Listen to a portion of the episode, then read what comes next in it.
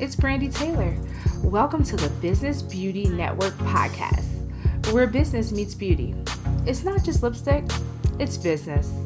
We will share thought provoking conversations with business and beauty professionals. Our goal is to empower, motivate, and inspire you to take your business to the next level. The Business Beauty Network is now on YouTube.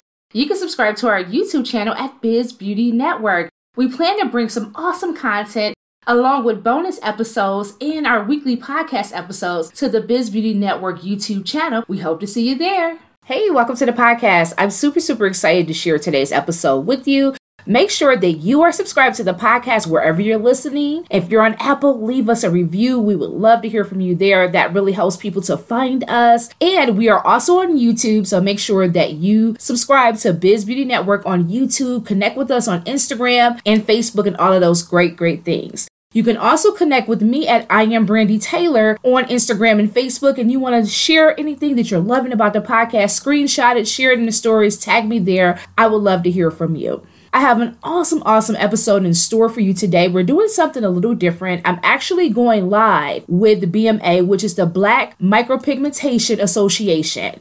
I'm going live with them at 7 p.m. and this episode is dropping today at 8 p.m. So if you missed the live, I want you to go to YouTube. Just put in Biz Beauty Network and subscribe, listen, and check out the episode there.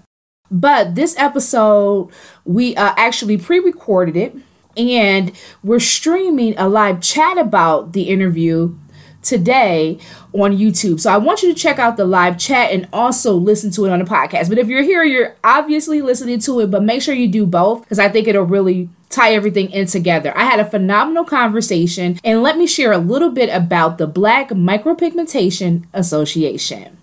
The Black Micropigmentation Association is a nonprofit organization that is committed to supporting inclusive PMU artists and beauty entrepreneurs through education, training, and community for all.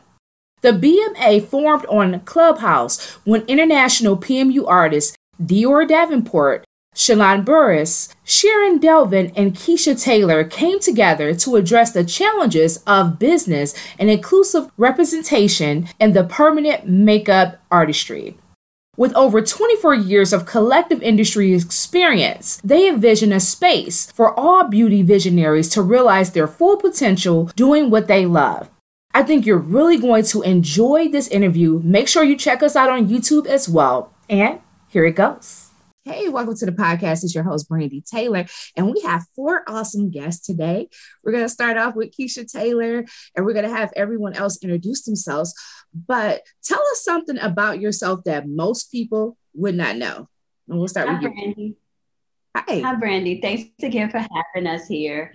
Most people do not know on the fun side that I roller skate as a hobby. So I'm serious when it comes to business, but when it comes to fun, I roller skate as a hobby. And another fun fact is I'm a computer nerd. So I love analytics and SEO. Um, so those are two fun facts about me. Awesome, Keisha. I haven't roller skate. It's been so many years since I've been on roller skates. but it sounds like fun. How often do you get to roller skate? Well, now that the weather is warming up, I'll be, I like to roller skate outside. So I like to do like a lot of tricks and turns and eagle spreads. Um, so when the summer comes, I, or spring, I roller skate about two to three days per week. Um, and I taught my daughter how to roller skate. So I've been roller skating ever since that, ever since I was four years old. So my mother was on a skate troupe. So I learned really easy, really fast. Awesome. awesome. I used to be really good at it, but you know how they say if you don't use it, you lose it. So I don't know how it would be now. I probably would fall down if I came to skate with you. no, you don't lose it. You don't lose it. It might take a, a minute to get back into your balance, but you really don't lose it. Oh, that's good to know. I'll have to try it then. well, thanks for sharing. What about you, Shalon? Tell us something about yourself that most people would not know. Oh my goodness, I was just sitting there thinking, I think everybody knows something about me because I run my mouth so much. So, something that they wouldn't know that's fun about me. Oh, I used to be a kitchen beautician. Oh, really? Everybody used to come to me to get their lashes, eyebrows, hair, anything you name it. I would I would lay them out, but I don't like doing hair. That's interesting. I remember I thought I would do hair because I could always make myself look good. So everybody wanted me to make them look good, but no, I didn't have a passion for that at all. So I feel you. yes, I didn't have patience when they start turning their head opposite from what I wanted to. So I, I would have been a horrible beautician. Horrible, absolutely. head to the side, like that br- that brush, pop me still, you know, get that goody brush. Get, get oh my god! Wait a minute, I got a funny for you. So I do not have nappy hair. I'm gonna start. I have to start it with this because.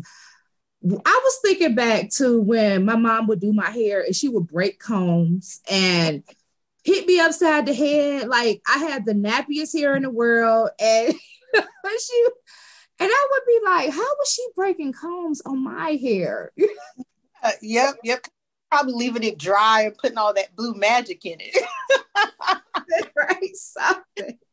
Yes. So but, uh, yeah, that's the only thing I can think of that's a fun fact. Pretty much everyone else knows that I'm really passionate about dentistry and curriculum development. I talk about it all the time. So I, I try to share as much of me as possible so that people feel like they have a connection to me.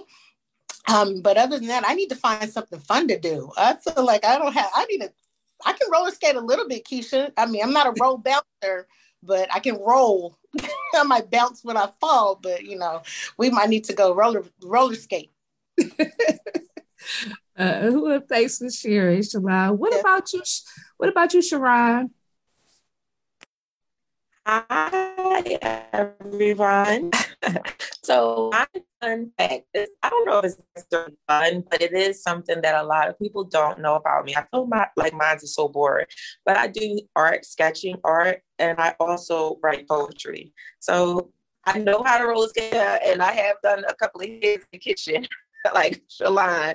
But my thing is, um, it's sketching. I like to sketch. As of lately, me and my uh, five-year-old, well, she's six. I'm sorry. Um, we've been sketch dresses and stuff like that, and I wore her a little sketch hat. Um, so she's kind of taken after me. So I like to sketch art, you know, designs and gowns and suits and stuff like that. And um, I like to write poetry. I actually have like a poetry book I wrote years ago, never published it. I always, you know, think about doing it and maybe soon I'll take the leap since I didn't told everybody. well, that's that awesome. is that is great facts to share. I mean, the fact that you sketch and you teach and doing it with your daughter, you're an artist. So that's definitely fun for sure. Yes, thank you. Thank you. Thanks for sharing. So, do you share your fun fact or something about yourself that most people would not know? Hey everyone. So, a fun fun fact about me, well, I think it's fun, is I've been a professional actor for over 18 years. Acting was my first love before I got into the beauty field. And I actually got into the beauty field in order to give me a way to be able to not be a poor actor. so um, it's my love. I love to do it. I've been in, um, I'm a stage actor, been in so many different plays, and it's definitely my, my first love. Awesome. Well, thank you, ladies, for sharing. It was good getting to know a little bit about you. So, Keisha, uh, tell us your beauty story. Like, how did you get into the beauty industry? Oh, wow. I've been in the beauty industry for over 17 years. So I've been in it for a long time. The way I started is I started, I'm an artist, of course. I started because I will always do designs like Sharon. And um, I went to school for graphic design.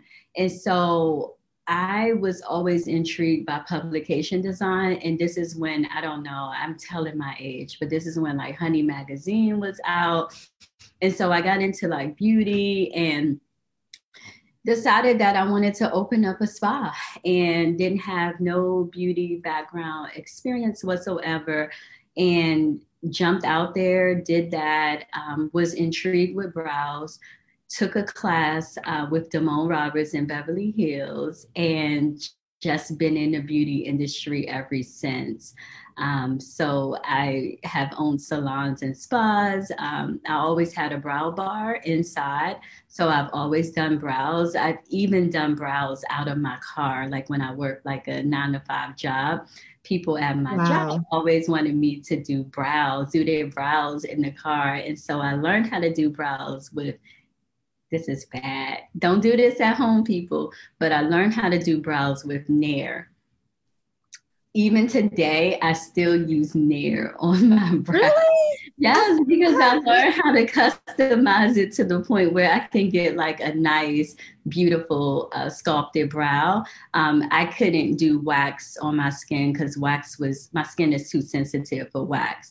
Uh, so I had to learn a, another way. But uh, for everybody else, waxing, sculpting, tinting, um, that was always like my passion. And so I just kind of parlayed that into the permanent makeup industry. And here I am years later, still rocking and rolling with beauty. Awesome. I'm still trying to picture you doing the brows in the car.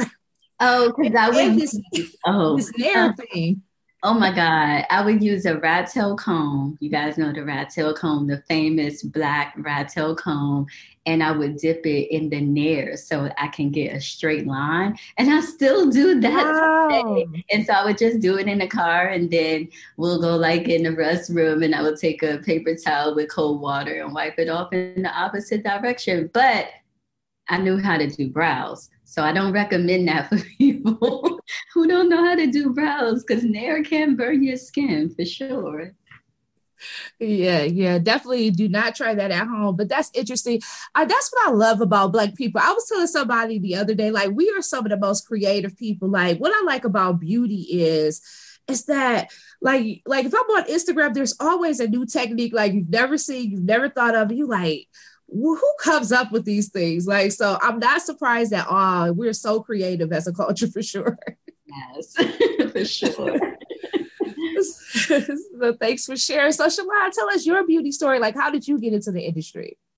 So, um, really, how we got into the industry, like I said, I've always been a part of Kitchen Beautician. And just like Keisha said, I've done lashes in the back of the car, laying the car seat all the way back and placing those ugly, clumpy flares on people's lashes back in the day. And their eyes would be just burned water and I'm holding their eyes up, like, don't blink, don't blink. So, I mean, that's the same pathway. And that's how we probably ended up getting together because we were all on that same pathway.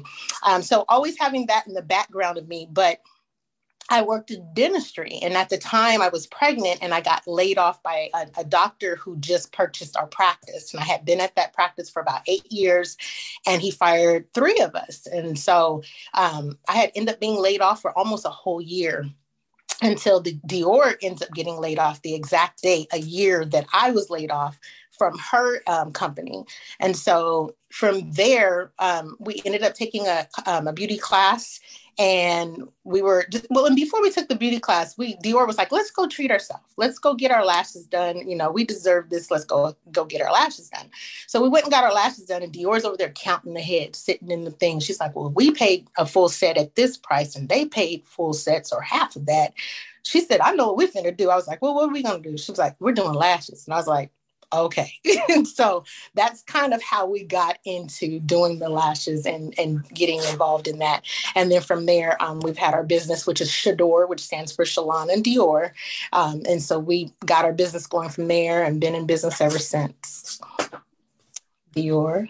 Yeah, absolutely. I, I, laugh at that story because I definitely was counting her money and I was like, oh, she's making a lot of money in here. And she was doing the lashes quick, which lets me know she probably wasn't, you know, doing them correctly, but you know, we were still paying that money. she wasn't doing them right because I got an eye infection. yeah. Oh yeah. wow.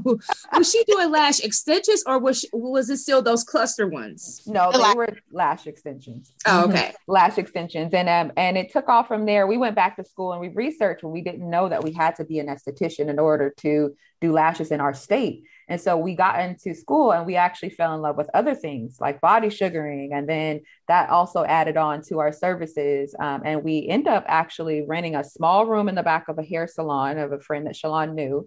And we would sometimes share a client um, and do one eyebrow, she do one eyebrow. And we stood there consistent every single day, no matter if we had a client or not. And we built up our clientele just enough to move out on our own and get our own space. And I tell you, as soon as we moved out and we got our own space, our business took off. Um, and then from there, we fell in love and got interested in permanent makeup because through our love of brows. So Um, it definitely was a journey, but um, that's how we got started and how we ended up in this beauty beauty space. Awesome. It's always interesting to hear the story, like the how people get into the beauty world. So, Sharon, uh, Sharon, share your story with us. I'm sorry. Um, well, I've been in the beauty industry probably about like 15 years. Um, initially, my husband and I had a son. He, we had a unisex salon and he cut hair. Although I did not do hair or anything like that, I was more behind the scenes with marketing promotion. Um, and then when, you know, hair extensions and weaves and stuff came popular, I was like, hey, we need to start selling the hair. And that's how I became more involved. So my part in that was, you know, sourcing vendors and stuff overseas for hair extensions and hair weaves and stuff like that. And um, yeah, we did that for a, 10 years. And then I kind of um, fell into PMU because I needed brows myself. and so um, I went to someone who I had found on social media. Um, I, over a little bit over five years ago, I found this person on social media. Um, I traveled all the way to New York to, well, I'm in Philly, so it's not that far. But I traveled to New York to get my brows done, and um, I fell in love with the process, the transformation, because I was drawing my brows in every day, and although I feel like I did a fairly good job because a lot of people would always ask me, like, oh, you know, can you fill mine in? And I'm like, no, I only know how to do mine. I would not be able to, you know, do the same thing on you. So I got my brows done, fell in love with that transformation. And I think three months later is when I took a course after I got my brows done. And um, that's when Keisha and I met, and it, the rest is pretty much um, history. I've always did have a love for beauty. Um, but brows probably was always the thing that stood out to me the most because I didn't really have brows. The women in my family don't have a lot of brow hair. So I started filling mine in early on and I learned how to do microblading first. And then I was like, yeah, I need to do something else just, you know, outside of microblading. And then I just learned how to do permanent makeup altogether with, um, you know, eyeliner, lips, and all of those other um, permanent makeup um, services that we offer. And that was it. Well, thanks for sharing. It's just always interesting to see how people get into this industry. So, Keisha, like, all of you ladies were already like in the beauty industry. Did you already know each other? Like, how did you decide to uh, come together and create this community? Okay, well, this is like it's Sharon explained like how we met. So I met Sharon five years ago in a class in New York, and we didn't speak to each other during the whole class. But at the end, I don't even know. We were drinking wine, and we like, hey, girl, you know, she's like the only other black person, and it's like, okay, so we connected at the end of the course, and um, she came to the DMV and um, did some shadowing at my shop, and we just been uh, friends ever since. Ever since, and I met Dior through a trainer of mine um, who was training me on nano brows. And I kept asking her, Well, how can I do it on black skin? And I couldn't really get an answer. And she said, Look, go to these girls out Seattle. They'll show you everything you need. Tell them I sent you. And I was like, Okay. So I had contacted Dior, scheduled um, my class with her to go train Nano with her. And um, she's become my mentor after that. Um, Shalon as well. So that's how I met those ladies, um, taking a course under them, under the Shador brand, taking nano brows and learning from them. And then they came to um, the DMV area and did a class for me. And we just been friends ever since. so we definitely have a community connection in some kind of way. I guess I might be the center point um, because I met Sharon and I met the Shador sisters and then kind of brought everybody together as friends. And so it was like an instant connection. And then we ended up forming um, BMA. Um, but I'll let one of the other ladies kind of explain how BMA came to existence. Dior, was that you ready for to explain? I was actually thinking I was gonna say Sharon because we always do that to Sharon. can. It's, yeah, go ahead. It doesn't matter. sure. Um, so basically, during the pandemic, you know, everything was going on with, you know, race and all of this crazy stuff. And then there was this app, I'm sure a lot of people know about it or are on it, Clubhouse. And so a lot of Black artists were on Clubhouse, permanent makeup artists, mind you. And the four of us, outside of us, we probably all only knew at the time maybe another four artists that were Black in the industry. And so when Clubhouse came about, we started seeing, wow, it's a lot more of Black artists, um, permanent makeup artists in this industry. So, you know, after being on there for a while, we would do rooms, we would d- discuss all kinds of topics um, around the permanent makeup um, industry, around the permanent makeup industry. And so, we knew that there were a lot of things lacking, a lot of support lacking for Black artists. Um, and so while everything was going on Clubhouse and Clubhouse started getting crazy and out of hand, and everybody's having all these rooms, we were like, all right, let's step to the side and kind of form this group or to form this organization where we're going to support, highlight, and, you know, educate Black artists. Because one thing that was being talked about in these rooms was that, oh, you know, we all were kind of told the same thing coming up and getting educated as Black permanent makeup artists. It's like, you can't do this on Black skin and you can't do that on Black skin. And we was like, that's not true. You know, all of us can attest to that. You know, Keisha, Shalon, Dior. Um, Dior and Shalon have been, you know, really focusing on Black skin for quite some time. And so we were like, we need to get together and form a nonprofit organization that is going to support these artists and let them know, like, hey, you have our support. You know, we can all come together to build a community because there's no reason why we should just now be finding out that there, there are hundreds or thousands of other artists that are Black in this industry. And we're all being taught these myths, you might as well say, that you can't do this on Black artists and you can't do that. And so we formed Black Micropigmentation it um we kind of started what almost a year ago no over a year because i think we kind of made the decision around february of 2021 around that time and we worked on it for months. While everybody was still on clubhouse we were working you know planning you know trying to just create this um, organization and then we launched in november. And so we're still building and trying to build our community but that's basically it. Now, what do you now? You talked about that there was like a lot of misinformation and there wasn't many resources for Black people, but any one of you can answer this. Like, really dive into some of the things that you saw that was lacking for uh, Black PMU artists that made you decide like we need to put something together so that we can provide information to help educate, you know, the Black PMU artists that are out there in this Absolutely. industry. Absolutely. I'll chime in on that. Um, what we saw was a lack of representation. There was far too many conference lineups without our faces on it. When we're asked to be speakers, we're not, you know, it's only on specific topics. Like we only could be experts in Black skin when a lot of us are experts on all skin dif- skin types, even though we may specialize in back, Black skin. Um, that all these myths that we were trying to dispel. And then there wasn't a lot of resources that really not only focusing on black um, black skin but focused on the artist. I felt like in our community we wanted to make sure that we are uplifting an underrepresented artist in the industry. Um, they weren't getting the education that they needed and they weren't their talents weren't being showcased. We saw a lot of artists only start posting pictures of black models when a lot of the stuff with black lives matter happened. And that you know upset us a lot because we wanted to really point that out that you've never put a black model on your page. And now that this has happened it's almost as like you're using it as a trend.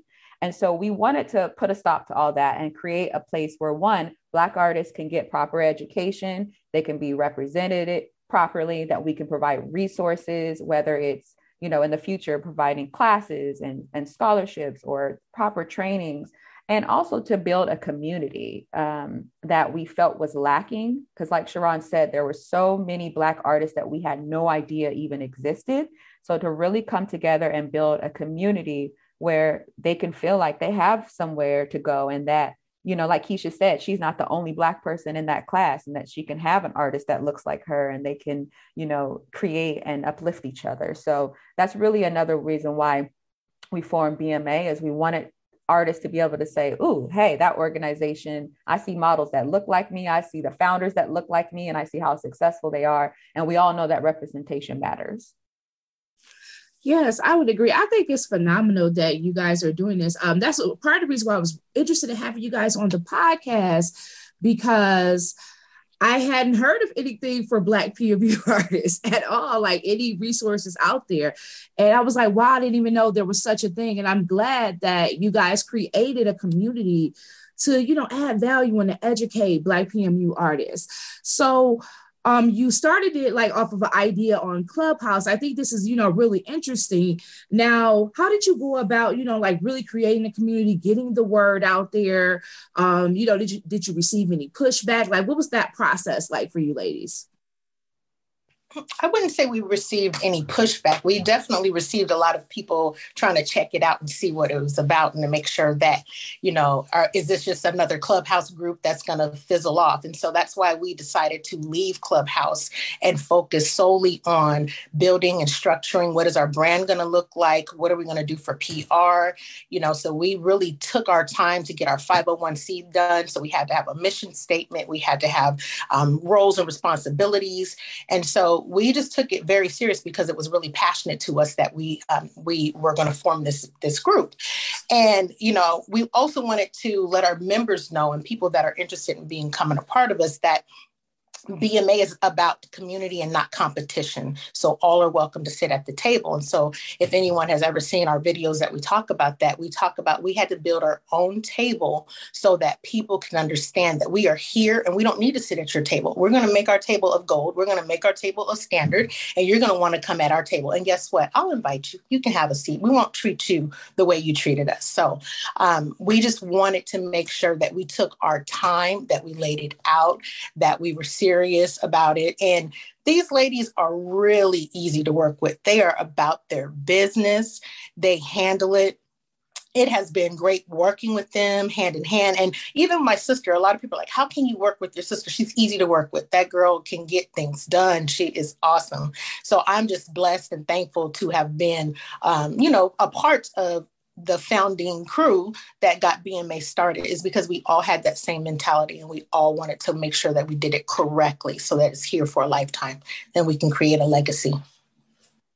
Great. The next question I was going to ask you on was you said you had to come up with your like your mission and your vision to to create a nonprofit. So can you share a little bit about your mission and your vision overall for this um for BMA? Um, well, our mission, like Sharon had mentioned it earlier, is to definitely support, highlight, and educate. Like that is our our little theme in a nutshell is to support artists that are out there, highlight these artists that are out there doing well, and then also educate new artists that are interested in it or re-educate or continue to educate people that are already in the field. We're constantly taking classes. We can never stop learning. We can never stop getting enough education so that we can pour out to others.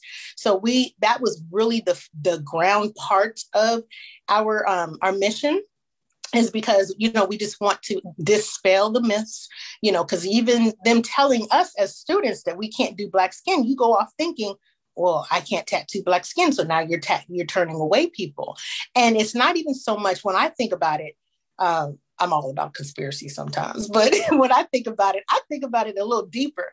Sometimes I think it wasn't told to us that we can't tattoo black skin because they really couldn't tattoo black skin. I felt like it was more told to us that we can't tattoo black skin so we don't get black tattoo artists. So we don't get these micropigmentation artists in the field. So if you trick them and tell them that the skin can't work and that's their clientele, they're not going to go take a class of something they can't do, right? And so we want to switch that. We want to flip that. You, if they got skin, they can get tattooed in they wherever it's going. So you know what I mean. So um, that was really mostly um, the reason behind everything. Is it more difficult for you know our skin because it's a little bit more pigment in the skin? So is there a different process? Is that why you think not at all? Is it? I don't feel like it's different. I've had successful results from um, clients that have been beyond the Fitzpatrick scale, and it's just a technique you know it's it's how you apply it. It's the product that you use. It's the needles that you use. It's how well you go i mean and i when i say well i mean like how well you're implanting that ink. Is um, are you rushing? Are you taking your time? Are you is, is the speed too high? So it's a lot of technique behind getting it to stay and getting it to work. And then you have to understand how the um, skin heals as well too. So um, it, you know I, I just I haven't had a hard time with it. You know, it might not show up as heavily saturated as someone who's lighter, but it's there and they can see that it's there and they're happy with it, you know. So in my personal opinion, I don't I don't feel like there's anything that makes it harder. All skin can be hard. I've had Caucasian clients with the roughest, toughest skin and ink wouldn't sit in there. So, but I still had to figure it out, you know.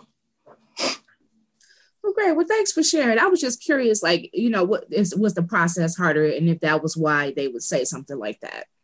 Oh, I don't. No, definitely not the process being harder at all. It was the fact, like Shalon said, the lack of pigment choices, or we were only told you can use black pigment only, which is, you know, let you know that they were not educated on that, which is completely untrue. Never use black pigment ever. Um, or that um, almost the myths such as our skin is tougher and you had to go harder and deeper and all these things. It's almost if we weren't human. Uh-huh. Um, which mm-hmm. is comes from a deeply rooted, as we know, you know, racism that is deeply rooted, um, just in history in general, you know, that we have to work harder and tougher on the skin. So dispelling those myths are important to us because it's not, it, it goes deeper than just you know the work that we do and we want to make sure that one that we're not harming our skin. We love beautiful black skin. It's gorgeous it's beautiful and we don't want people walking around with scars or hyperpigmentation or hypopigmentation because people are not trained properly. So bma is here to properly train artists to prevent anything bad from happening and so that way we can dispel those myths in the industry and become you know that that voice um, of just in general all skin types in the industry but specializing in black skin yeah, I think across the board, um, like our hair is hard, right? Like our everything. And I think sometimes it's hard because you don't know it, right? Like, so because you don't know it, it's a mystery. It is hard. It is something that, like, even within the schools, they still don't really teach our hair, our skin, and all of that. And I just really want to see a shift for that across the board um, amongst the African American community and people of color just being included within this industry for sure and more education. So I think that it's phenomenal that you guys are providing this education for PMU artists and everything. Now I know you have the membership. So like tell us like how does that work? Like how does your membership work and how would somebody get involved in this community? Um, yes, so we have two different memberships, and for we have a free membership, and we also have a paid membership. And so they can go to www.black micropigmentation association and select a membership that fits them. Um, both of the memberships offer almost the same thing. Of course, uh, the paid membership offers like a little bit more and um, you get a little bit more training, but either way, an individual can get a lot of information just by signing up um, with BMA and following us on Instagram as well at Black Micropigmentation Association. And I also, Brandy, I also wanted to highlight that one of our missions is um, to actually include international artists. Like we're worldwide. Um, Dior is in London as well. And so we are including Black artists in different regions of the world because they're experiencing the same um, things that we're experiencing here in the States. Um, so I just definitely wanted to highlight that on the mission part. But in order to join or be a part of our community, they just need to go to that website that I gave prior and just sign up. We would love to have you. If you haven't heard of Gloss Genius and are serious about improving your beauty business, I suggest you check it out. Gloss Genius has become one of the industry's leading booking, marketing, and payment apps, and is the only one that's smart, stylish, and here to support you. Tens of thousands of independent and small teams across salons or spas nationwide trust Gloss Genius to help them run their business. We can see why.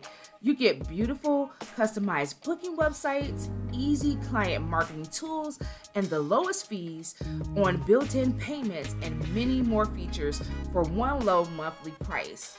The best part is that the Business Beauty Network podcast listeners get 20% off your monthly subscription, which makes your subscription under $20 per month.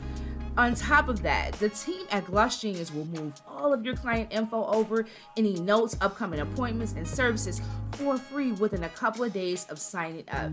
To sign up for Gloss Genius, download the Gloss Genius app in your phone on the App Store and enter the code BBN Boss. That's BBN Boss. You will find more information in the show notes. Yeah, and can you share some of like some of the resources or some of the benefits of becoming a member? Yes, please. Yeah, no worries. So we have two memberships, like um, Keisha said. We have our Emerald membership, which is our free membership. And if you join as an Emerald member, you're going to get free monthly educational guides, which will help you through your career, we have a private forum for members to be able to ask questions, which is huge because we found out when we were early artists that nobody wanted to share information, nobody wanted to tell their secrets. And so we created this forum so that way people can actually ask the questions and get the correct answers to some of the things they might be experiencing as artists. Also, discount on products. Um, and then each member gets a membership seal to let uh, everybody know in the world that you're a member of BMA.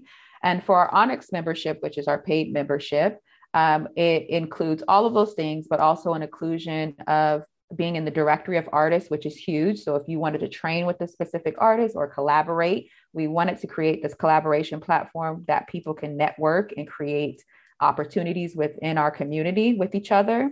Um, and access, uh, um, sorry, access to our resources page. So like recommendations, not just on PMU, but business in general. So how do you build up your credit or, you know, how do you get things that are allow you to be an entrepreneur in the business and not just an artist because a lot of us are artists but we don't know how to run a business. So we also mm-hmm. provide that aspect as well. Um, stock photography we realize that a lot of those images for permanent makeup don't include us. And so you'll notice that most of our articles that we have written for bma if you google have the same exact picture of the same black lady on them because nobody has pictures of permanent makeup being performed on black um, black people in general. So we decided to fill that void and offer stock photography in order to make it more diverse and inclusive. Um, we also offer membership forms and aftercare cards. Um, and those are some of the perks that are different from our paid membership. So either one that you join we're going to take care of us but in the paid membership you're going to get a lot more resources to kind of catapult you in your career Wow, Dior, I think that's great. Um, you know, thanks for sharing that and really breaking all that down. Um, I the business portion, I want to uh, have you tap into that a little bit because it's so true. It is really hard um, building up your own beauty business, and honestly, like uh, thinking about permanent makeup, I can't think of a lot. Like I, I can't think of five per black permanent makeup artists in my area. I can not I couldn't tell you five and so that's that's why i know that there's a need for it and there's a need for them uh, learning how to market themselves and setting up in business. So let's talk about like some of the you know things that you you guys help with and support with and you see people struggling with that come into the community. Oh i'm definitely going to chime in on that. Okay so i think a lot of things that I think it's a misconception on starting a beauty business, especially like a permanent makeup or microblading business. Um, people see the money first. Um, so a lot of people or a lot of artists would start start their business on social media, but lack having the basic skill of creating a website, getting your SEO, getting your Google My Business page together, and that's why you can't find any in your area because social media is not a substitute for a website. You know, that's something that you have to have. You have to have your your house in that space.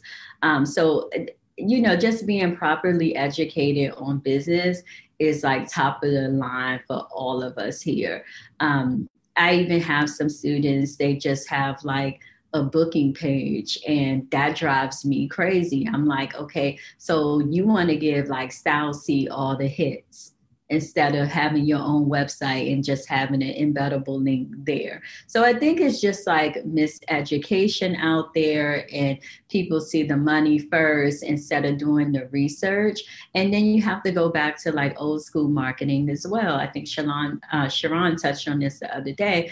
Some people be like, well, I can't get any clients. You need to go out here and go get them. Go to the mall, go pass out your cards, go link up with hairstylists, go link up with other lash artists. It's so many ways to get business, not just on the social side.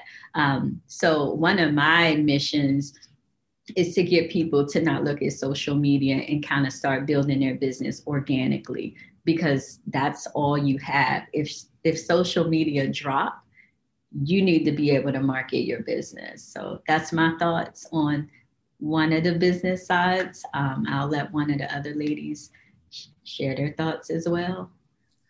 Yeah, well, Keisha, you shared a lot actually. Um, I think like social media is a tool and you can use it to market your business but i do agree you definitely need to have a website. So it's okay to have like if you have Gloss Genius you can embed that stuff. If you have acuity or something you can embed that on your site.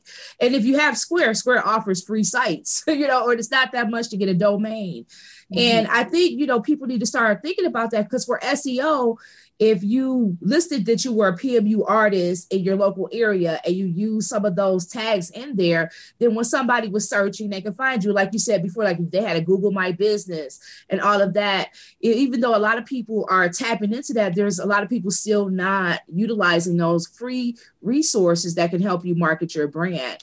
And um, so I do, I absolutely agree. It's something that we need to do more of when it comes to um, running our business, just understand. And then the money piece as well. I think a lot of people look at this industry and they see dollar signs. So people, especially some years ago, everybody was doing lash extensions and everybody wanted to do this microblading and all this stuff then.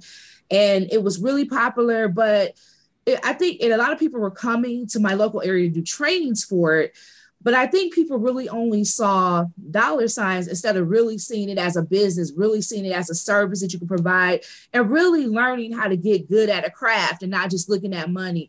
And I am, to be honest, when I when I first uh, became an esthetician, and I just wanted to become a makeup artist, so I got my license and stuff. At first, it was dollar signs. It was like, okay, I'm gonna make money, but then when I started to see that if I wanted to keep the dollars coming in, I had to learn business, right? And then I had started had to shift my mindset when it came to business, and that came later. So I think that's absolutely great that those are some things that you guys tap into. So who, who else wanted to kind of tap into like the business side of the beauty industry when it comes to PMU? I wanted to um, just chime in and kind of piggyback off of both, what, what the both of you have said.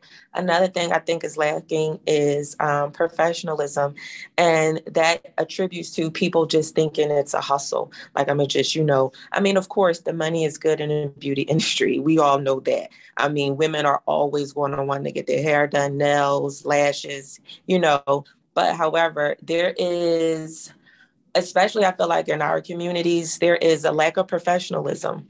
You know, no one wants to invest in their business and not even on, you know, a large scale and spending a lot of money, but just taking the proper steps to set your business up properly. You know, make sure that your clients are being treated, you know, respectfully, because that's another way of advertisement, word of mouth.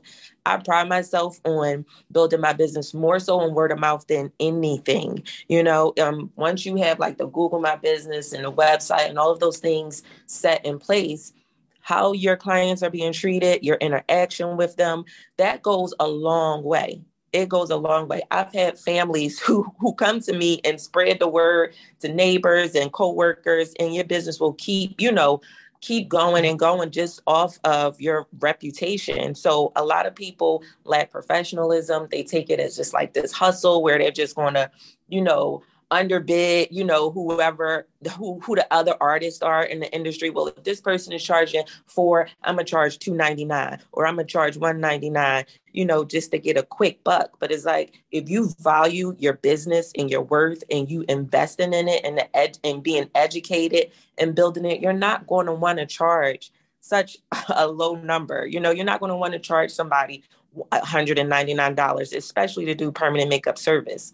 You know, like that's unheard of, but yet people do it. Where, you know, you have someone like us and other artists who have been in this industry for a long time, who who has invested in marketing and, you know, educating themselves and are in it for the long haul, they're going to charge you a certain amount of money, but in return, you're going to get the expertise and the time and the knowledge and the skills that they have acquired by reinvesting in their business.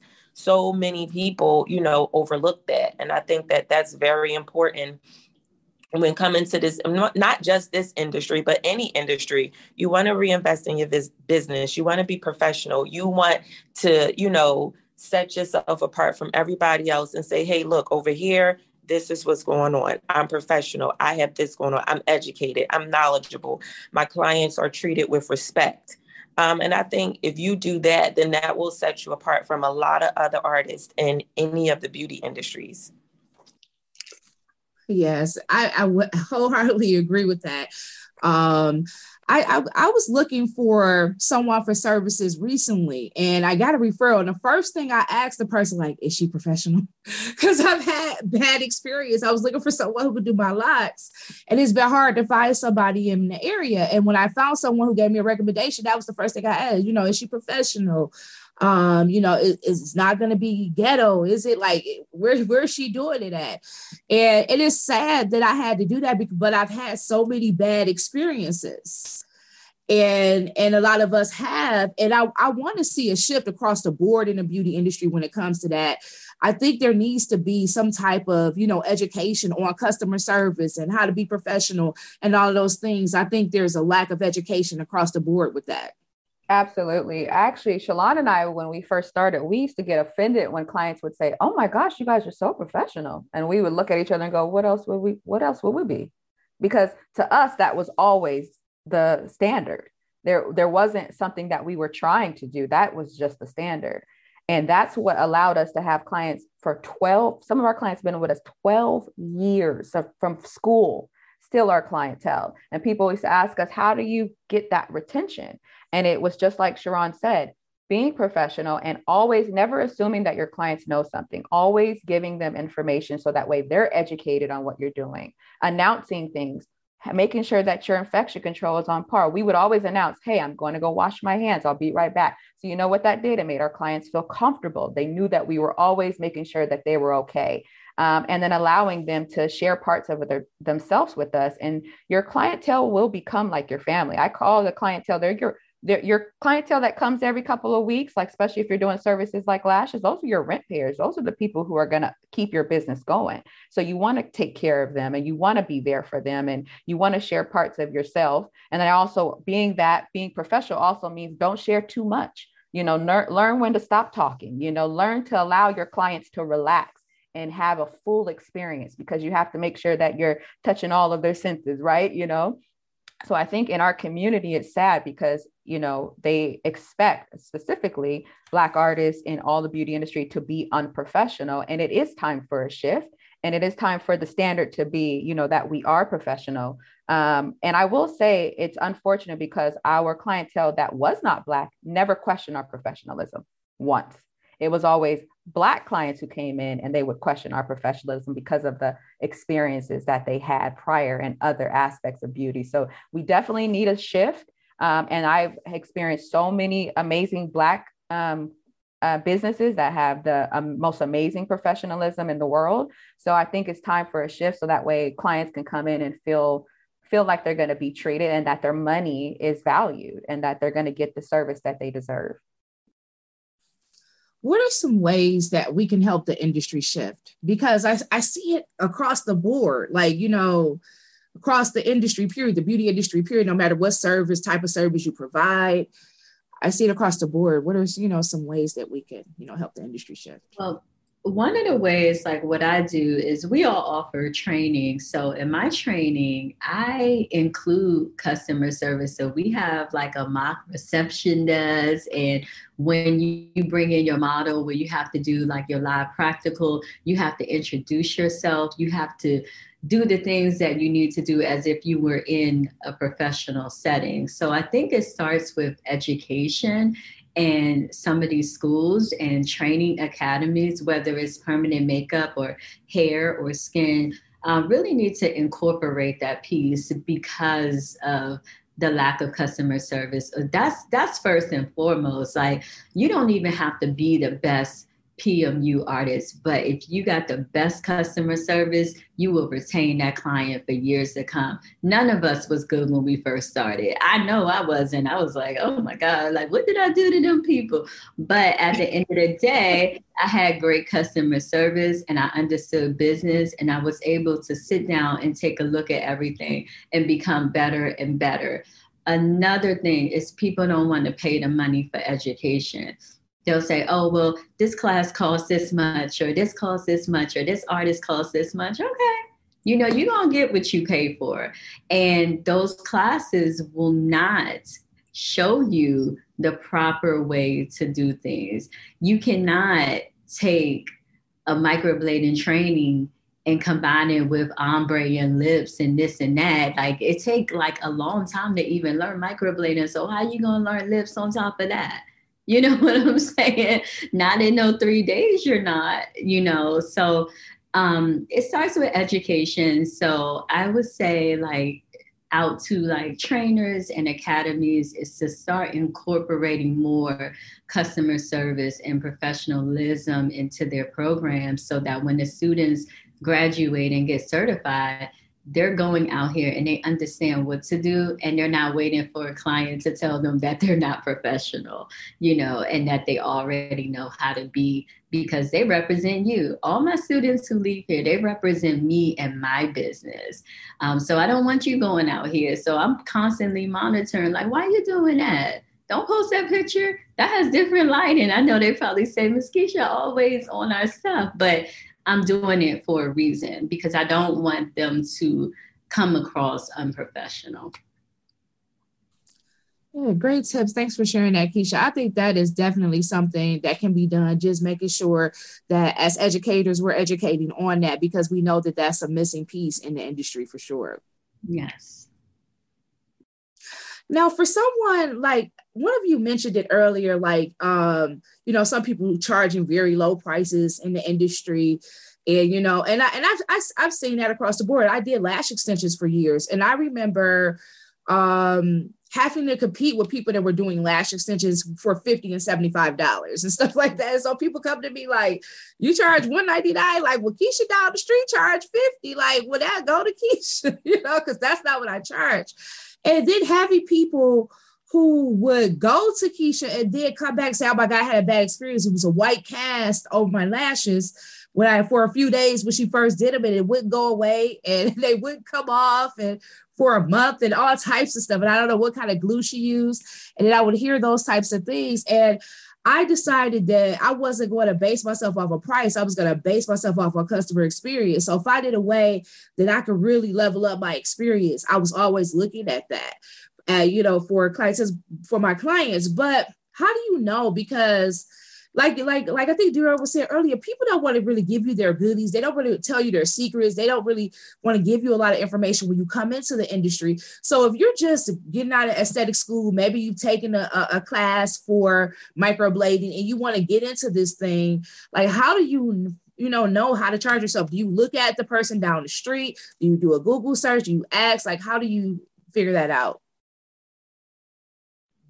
Uh, you should ch- you should charge based on your experience and your value. No, you can't just be coming out of school charging $800, $900. You have to work your way to that. I don't recommend that people um, look at what everybody else is doing in the area and charge based on that because you don't know their story and you don't know why they're charging that amount. So I always say, ask your instructor, um, go to the um, support center at your school and kind of ask those questions or ask the trainer in advance like you know what should i charge? Like we we give a strategy chart um, so you know from zero to say in one month this is what you should be charging. And then when you get to month two, this is the level that you should be on and, and what you should be charging. And you really shouldn't be charging full price until you got it down and you really understand the results that you're getting. Um, you know, I, I wouldn't want to get no, you know, pay saying $300 for lash extensions and then they fall off the next day. But if I paid like $25 for them, then I'd be like, okay, you know what I'm saying? She learning, you know what I mean? But um, you can't, you can't undervalue yourself, but you can't overvalue yourself either. So you need to speak to a professional or a trainer or a mentor. Um, a mentor is always good to have because you can ask them questions and go back to them um, before you start charging because sometimes you know you're just charging to be charging and that goes across the board with classes too because we see so many artists take one class and then all of a sudden they're hosting trainings and i'm just looking around going how are you training someone when you haven't mastered it yourself so don't be so quick to training. Yes, trainings are going to bring you in more money, but remember, everything is your reputation, your reputation as an artist, your reputation as a business. So you think that you've learned it and you've got it down from taking a three day class and now you want to teach other people, well, you're going to be teaching people incorrectly. And then that's going to be your reputation and your business. So give yourself some grace to learn. I find that people who are really in this industry for the long run, whether it be anything in beauty, allow themselves to master one thing. Like Keisha said, not trying to learn five things at once. Once you've mastered something, you can master something else um, and take your time and allow that one thing you've mastered to bring in the money while you're learning something else that you can add to your your beauty your beauty menu and we do that as well we give like a chart for our students to kind of reference that way they're not charging off the bat and then I monitor the students. I've had to nudge a few and go, okay, you're past this model fee. Come on now, raise your prices. You need to be charging this. Your work is this now. Uh, but I really try to let them see they need to at least see a good six to 10 healed results, meaning after eight weeks, it's come back healed, because that's going to tell you a lot about your work as an artist. If your results are coming back and ain't no strokes there, ain't no color there, then no, you don't need to be charging full price because the eyebrows are gone and they're disappeared. Um, so kind of using that as their basis to to gauge when they should move forward in their pricing. Yes, Dior. A lot of times when they just took a class and they want to teach a class, oftentimes they're not making money doing the service. So they see educators like, oh my gosh, she could charge like $800 and, you know, and they figure like, well, let me teach it. But they haven't even, like you said, mastered it or have done it long enough to teach it. And but if they see dollar signs, and that's just a whole nother thing with this industry that people will see dollar signs instead of really honing in on a craft and really becoming good at something. When I did lashes, I would tell like people, I, I trained people and did one-on-one trainings, and I would tell like be you need to before you really can charge something you really need to do like 20 people and i was like once you've done 20 people i said charge them a small you know 25 30 just to replenish your uh kit fee, your kit stuff but i would say do 20 people because this is going to give you a chance to see all these different lash lengths and types of lashes. You'll see straight lashes, you'll see curled lashes, you'll see no lashes, a lot of like you'll see a variety of different eye shapes and different things so that you can you know become more familiar. I say it takes about 20 people for you to start getting kind of comfortable lashing. And even then you still need to keep working on you know isolation and all those things. So yeah so definitely people sometimes think that they're just going to come out the gate make all this money charge all this money when no i like the, i like how keisha was saying earlier like kind of tier yourself. Like when you're starting out, you may be just charging a model fee so that you can learn and maybe replenish products, but you're not going to charge the full rate when you're just starting out.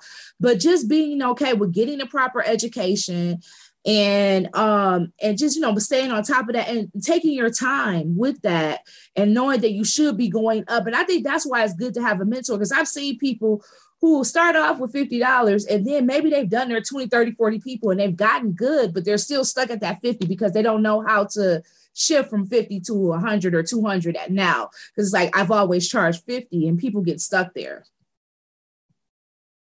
And so it's good to have a mentor or a coach that can kind of help you and guide you through that. So I love that when you see people doing that, Dior, you're like, hey, you need to come up from that, that student level charging, right?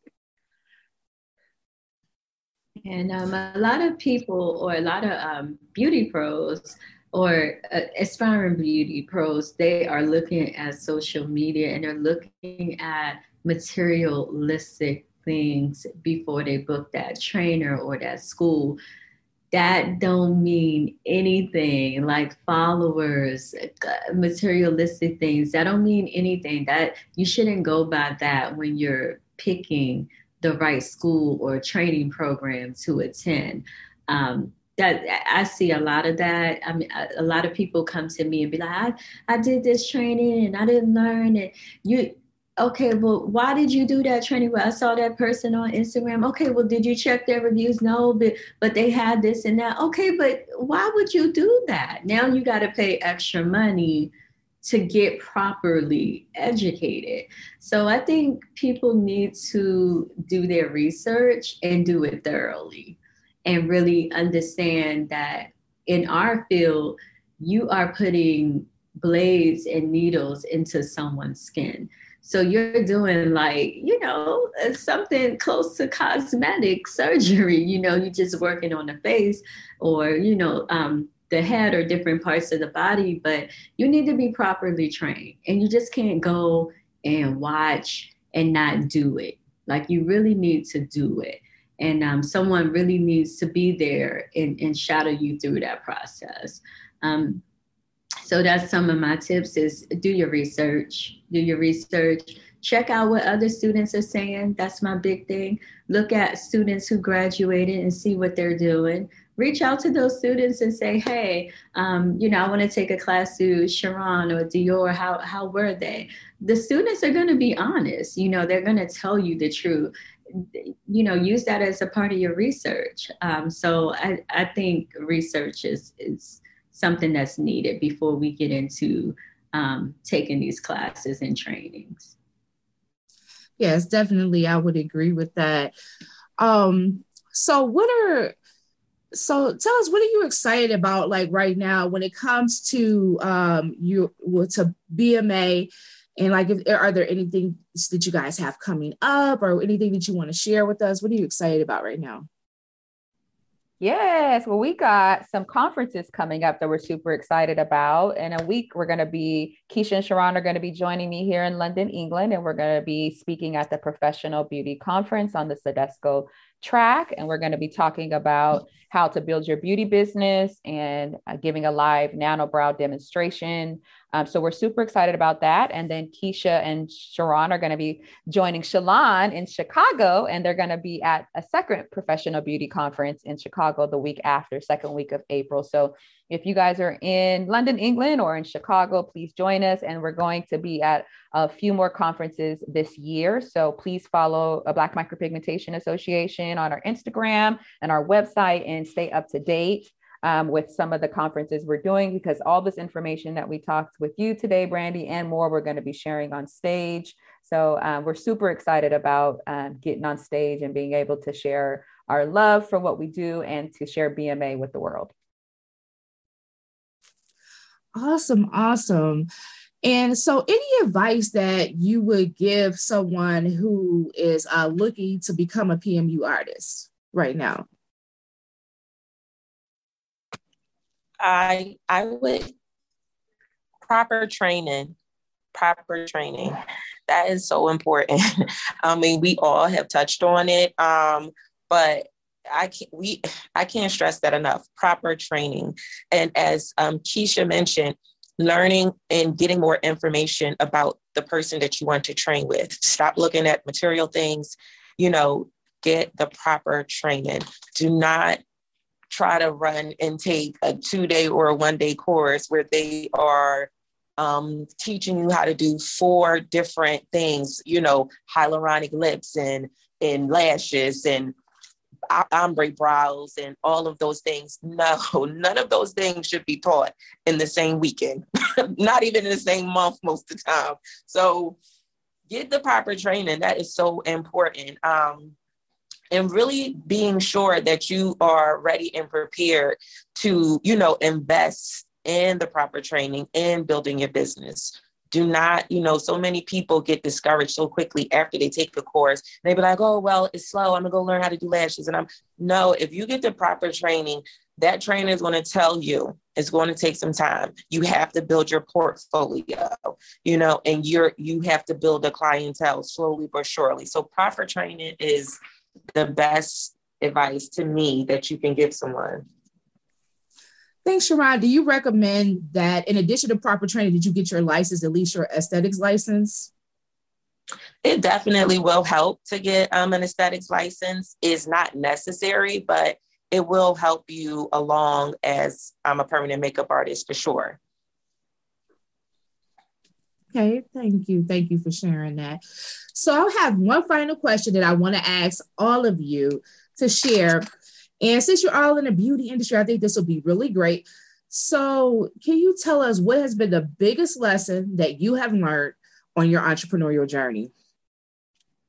My biggest lesson is to invest in education and never stop learning, um, never stop, always taking classes and always um, try to better yourself. And if you can, to get a business coach, because that is an important part of propelling your business forward and scaling it my biggest lesson is to learn how to say no because not all money is good money. Turn a client down if it doesn't fit you.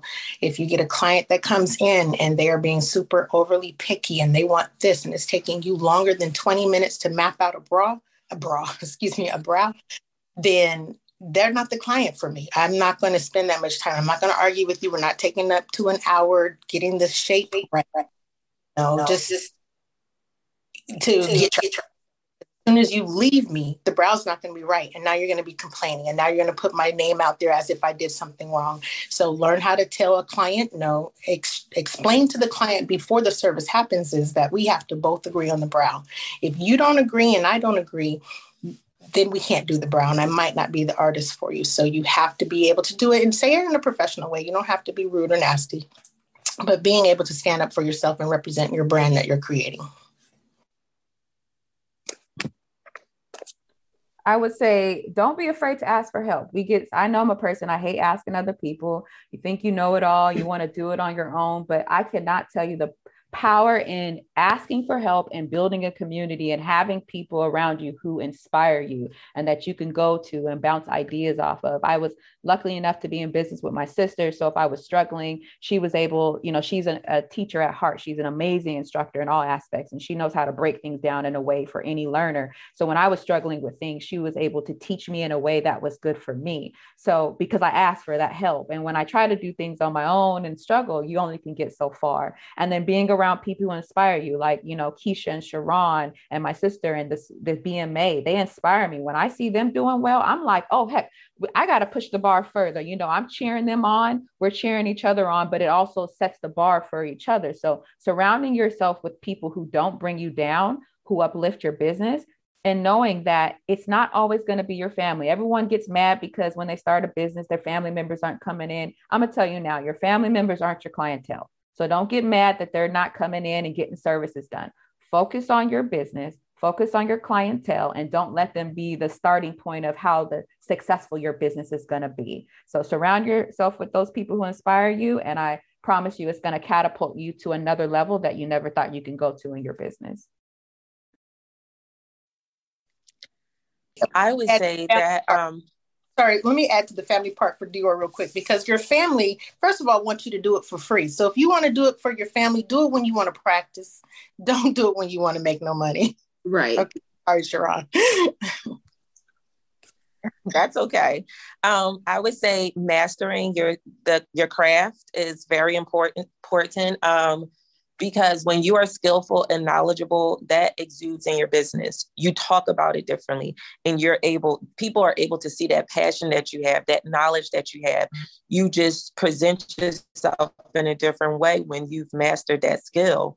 Um, also to a certain level of you know monetary success or you get busy um, start preparing yourself and outsourcing you know things that you are no longer able to do or too busy to do. If you're making decent money um, start having somebody you know help you with social media or start having somebody you know help you with you know the back end of your business. Do not put too much pressure and think you have to be you know a jack of all trades. You got to do the books. You have to do this. You will burn out quickly when you try to do everything. So i feel like that is very important and i learned the hard way. So um, i burned out quickly. Um, and that is a real thing. You know you chasing that money. The money is good. It's coming in and next thing you know, you're overwhelmed because you're doing the books and you're doing this and you're the customer service person and you're the marketer and the graphic designer. You're doing all those things. And that's when your business starts falling apart a little bit. And then you have to hit the reset button and kind of take a few steps backwards just to go, you know, 10 steps ahead. So I definitely feel like those things are the lessons that I've learned in this business.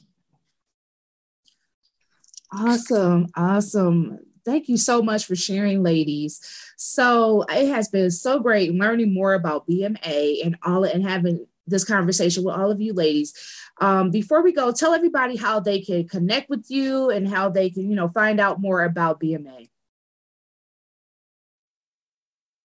So you can um, go on our website, uh, blackmicropigmentationassociation.com, or please follow us on Instagram, Mike my, it's Black Micropigmentation Association's abbreviated ASSOC, um, and also on Facebook. And then we invite everyone to come out. We're going to be having some meet and greets at the cities that we're speaking in over the next couple of weeks. So we are going to be uh, posting those events on our website. So if you are in those cities, we would love to meet you and greet you um, and just join as a member. If you're not ready to make the commitment as a paid member, we encourage you to join as a free member. And even if you're not in the permanent cosmetic industry yet and you're just thinking about it, or you just want to be connected to other beauty pros that are just in the beauty industry in general, we still encourage you to join Black Micropigmentation Association. Thank you so much. I will have all of the information in the show notes. As always, stay great, and we are out. Bye. Thanks for tuning in to the podcast today. Make sure you subscribe. Check us out on Apple Podcasts and leave a review. I want to hear from you. Email me at info at businessbeautynetwork.com. You can also follow me on Instagram at I am Brandy Taylor and Facebook at I am Brandy Taylor. I want to connect with you, so let's stay connected. And remember that all things are possible if you only believe. Stay great.